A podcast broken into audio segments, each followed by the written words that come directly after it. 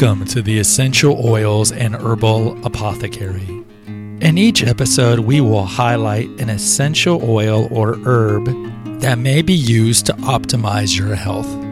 Flip on your diffuser and bask in the beauty of aromatherapy and naturopathy. Hello, everybody. This is Gregory, and welcome to an episode, a concurrent episode of The Awakened Man and the Female Holistic Health Apothecary. Today, we're going to do an episode that can be applicable to both men and women, and that's going to be about oil pulling. So, oil what, what's, what's oil pull? Oil pulling is something that's gone on in the kind of Eastern realm of medicine for quite some time, especially in Ayurvedic medicine.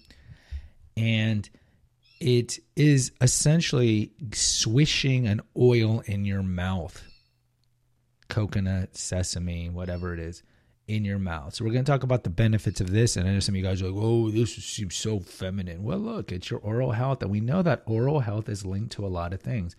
Early on in the Awakened Man, we have an episode on the dangers of root canals. And if any of you ever had a root canal, I would highly recommend you extract that tooth. We also have an early episode, and some of these you have to go to the website Naturopathic Earth because most feeds only have the last 300 episodes. And we have another episode of why cavemen had better teeth than we did, than we do. But oil pulling, I've been doing for probably about five, six years now daily. And it's not hard to do at all. So, what you do is just, I use coconut oil because I use coconut oil for other things in my house. You can certainly cook with it, but cook on a low temperature and I just get like a good teaspoon of it and just put it in my mouth. And it, yeah, it does feel a little weird. Now, if it's warmed up, it's gonna feel like it's like saliva. It's just a liquid, and so some people find it more palatable to put in their mouth when it's liquefied. I don't have a problem with it kind of in room temperature where it's clumpy because your mouth's gonna melt it down. And then all you do is just swish it around. Just swish it around as you're doing whatever else that you're doing in your life. Just swish it around just swishing while you're going to the bathroom, when you're defecating, when you're making your bed. Hopefully, you make your bed every day, uh, whatever you're doing, and then you just uh, spit it out, then rinse it with some water if you want, and then brush your teeth. But let's talk about some benefits. So, the number one is that it helps your microbiome. So, we have an, um, a microbiome. The most famous microbiome is going to be the one that's in your intestines. So we have uh, trillions of bacteria and fungus that are in our intestines, mostly in our small intestines, but also in our large intestines. And this uh, is important. We've had this forever. And there's more and more studies about the microbiome and its importance and, and, and the, the importance of it not, not having dysbiosis and all these things like that. So we also have a microbiome on our skin and all of our orifices. So our vagina or your vagina, uh, your mouth, and places like that. So in your mouth, there's a constant battle between good and bad bacteria. And if you want a more fleshed out argument or talk about microbiome, episode one of The Awakened Man, we cover prebiotics and probiotics. We, we talk about it quite a bit. So in your mouth, you want to minimize the pathogenic or bad bacteria in your mouth and you want to optimize the good bacteria in your mouth. So, oil pulling helps with that and it can kill harmful bacteria in your mouth. There's approximately 700 types of bacteria that live in your mouth, and any up to 350 can be found in your mouth at any time. And of course, the bad ones can lead to tooth decay and halitosis and things like that. And so, Oil pulling has been shown in some studies in naturopathic journals to minimize that. It can also help with bad breath, halitosis. Halitosis is known to affect about 50% of the population here and there. We know that like certain foods, certain foods that you eat, like garlic, dairy, spicy foods, uh, being a, a mouth breather at night, sleeping with the mouth open, not brushing your tongue well, uh, can can lead to that or exacerbate it. But it does help if you oil pull. It can lower your chances of getting infections, gum disease, and so forth. So make sure you do that. It's another reason.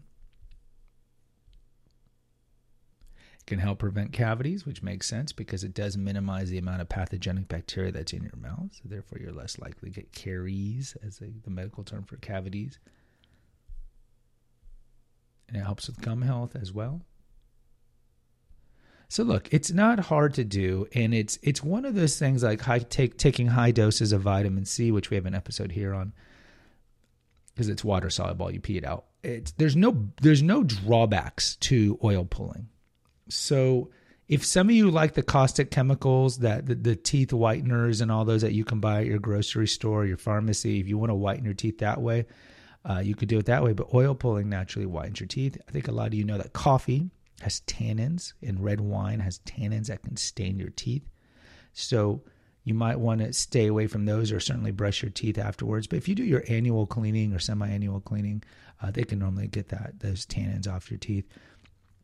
But Oil pulling helps whiten your teeth, reduce bad breath, and keeps your mouth in a better oral health than if you weren't doing it.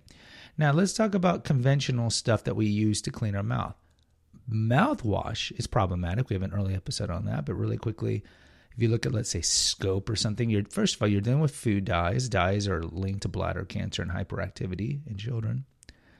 And they have alcohol, and uh, alcohol can lead to a higher rate of oral and pharyngeal cancers you're swishing alcohol. Alcohol itself, ethanol, is a class one carcinogen according to the IARC, the International Agency of Research on Cancer. We have early episodes on that, some articles about like what things in your house are found to be class one or class two. Oh, so alcohol we know is bad for us. You can be, oh, resveratrol for red wine. We have an episode on that, kind of uh, nullifying that argument. But uh, if I were you, if you want to use mouthwash, I don't use mouthwash. And you're like, well, that's why you have no friends, Greg. You know, I don't have mouthwash because uh, I oil pull, and you can you can buy mouthwashes or make mouthwashes that don't have food dyes and preservatives and alcohol in it, and they use essential oils and other things that you can use.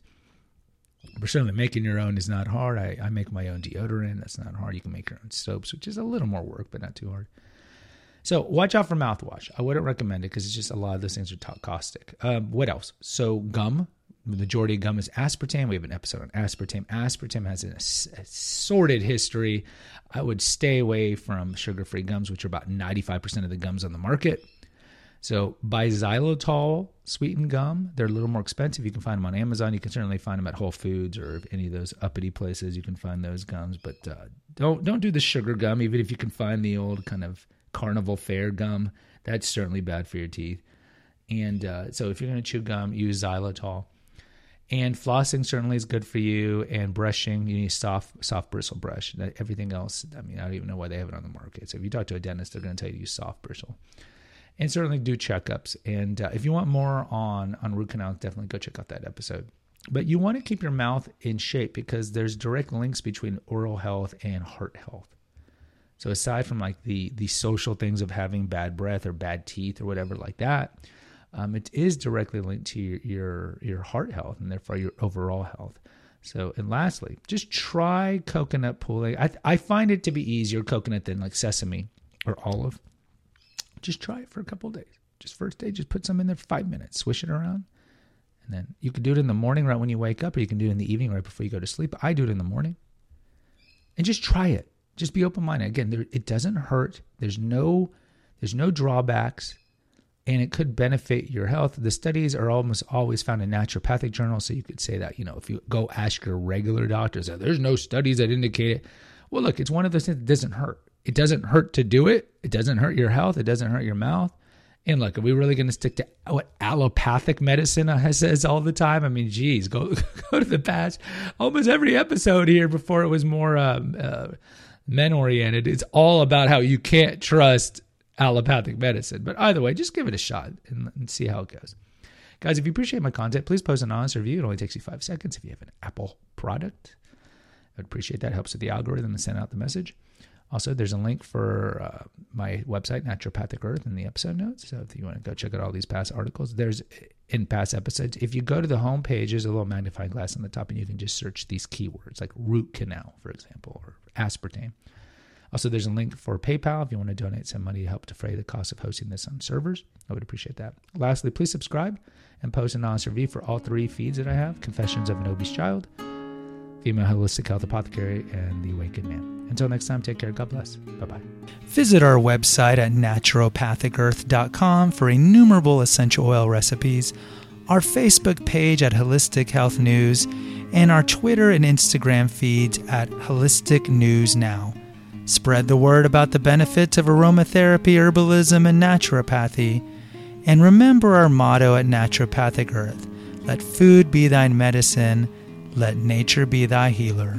Until next time.